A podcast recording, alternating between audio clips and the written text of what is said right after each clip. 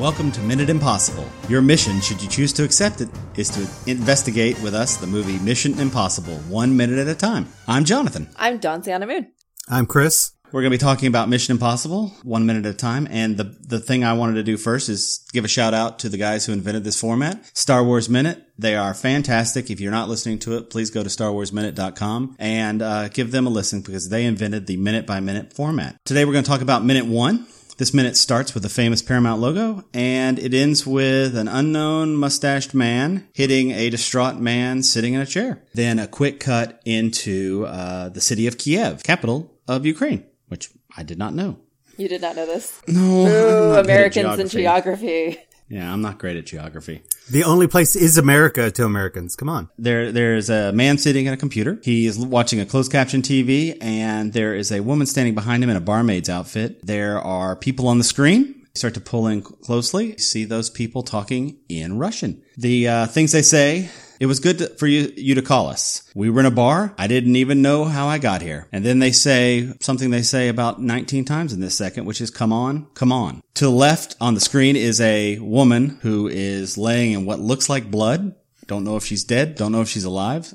Everyone seems really concerned about it in the uh, room with the TV, so we're going to find out what's going on there. Did you guys notice that um, he's sitting with a really awesome MacBook? I, I looked this up. According to the internet, it is the Apple PowerBook 540C, which is also a computer that was used in hackers. Super 1995, old school. I actually thought it was really funny that what is said on the uh, computer is file search in the most gigantic letters you've ever seen. It must be taking up like half the screen.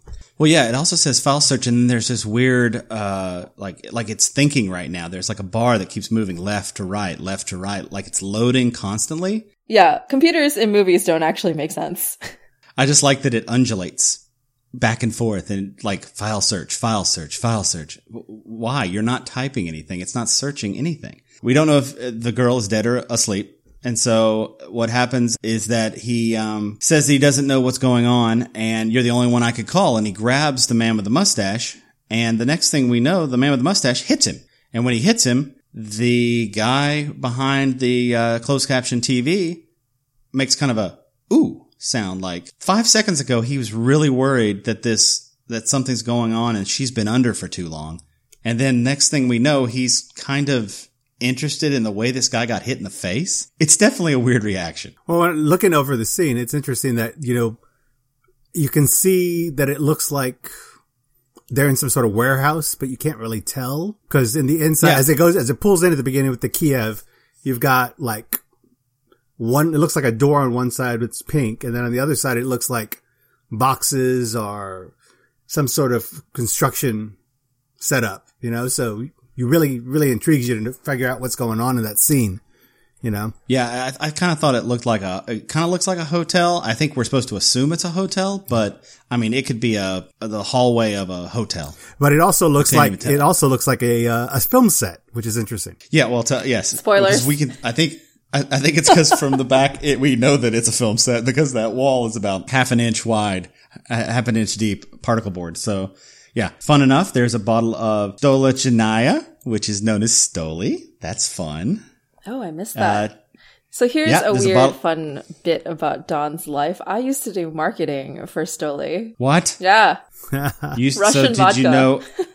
do you know how many times it's been distilled? I do not actually, because that was not one of their big things. Uh, after we got rid of Stoli, they started doing marketing for uh, Absolut because they sold they sold the rights to Stoli and they got the rights to Absolut. And then for Absolut, that was a big deal that it's been distilled continuously, so probably hundreds of times by the time you get it in the bottle in your grocery store. That's your little Very random cool. vodka information for the day. Yes, everyone drink. Okay, so they're drinking Russian vodka even though they're in They're Kiev. drinking Russian vodka, so this is super accurate. Yeah, I liked that you said that um, to go back to the uh, MacBook.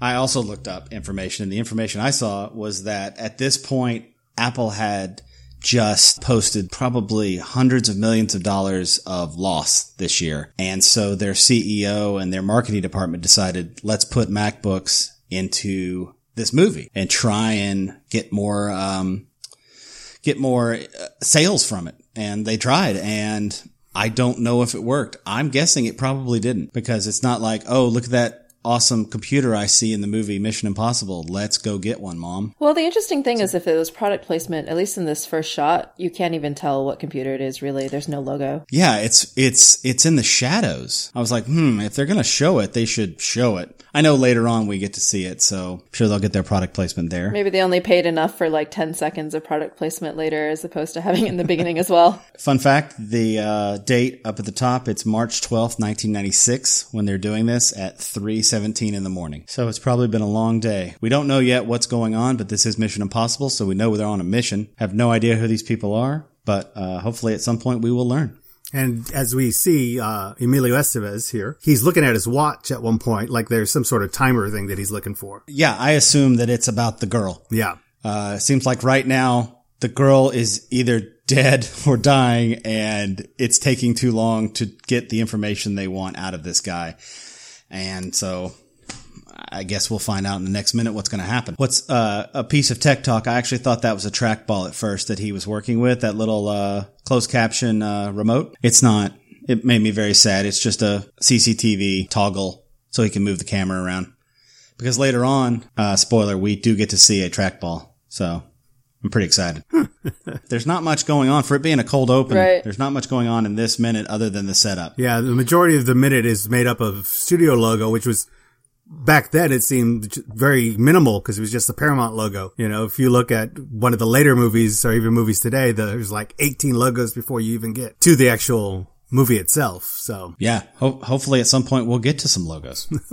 Does anybody else have anything for this minute? I don't. Nope. Dawn, do you have anything you'd like to plug? Sure. I am the founder and producer director of Raks Geek, which is a geek themed belly dance and fire performance company that's based in Chicago, but we do travel. Uh, you can find us online at raksgeek.com, R A K S geek.com, and also on Twitter and Facebook and all of your social media.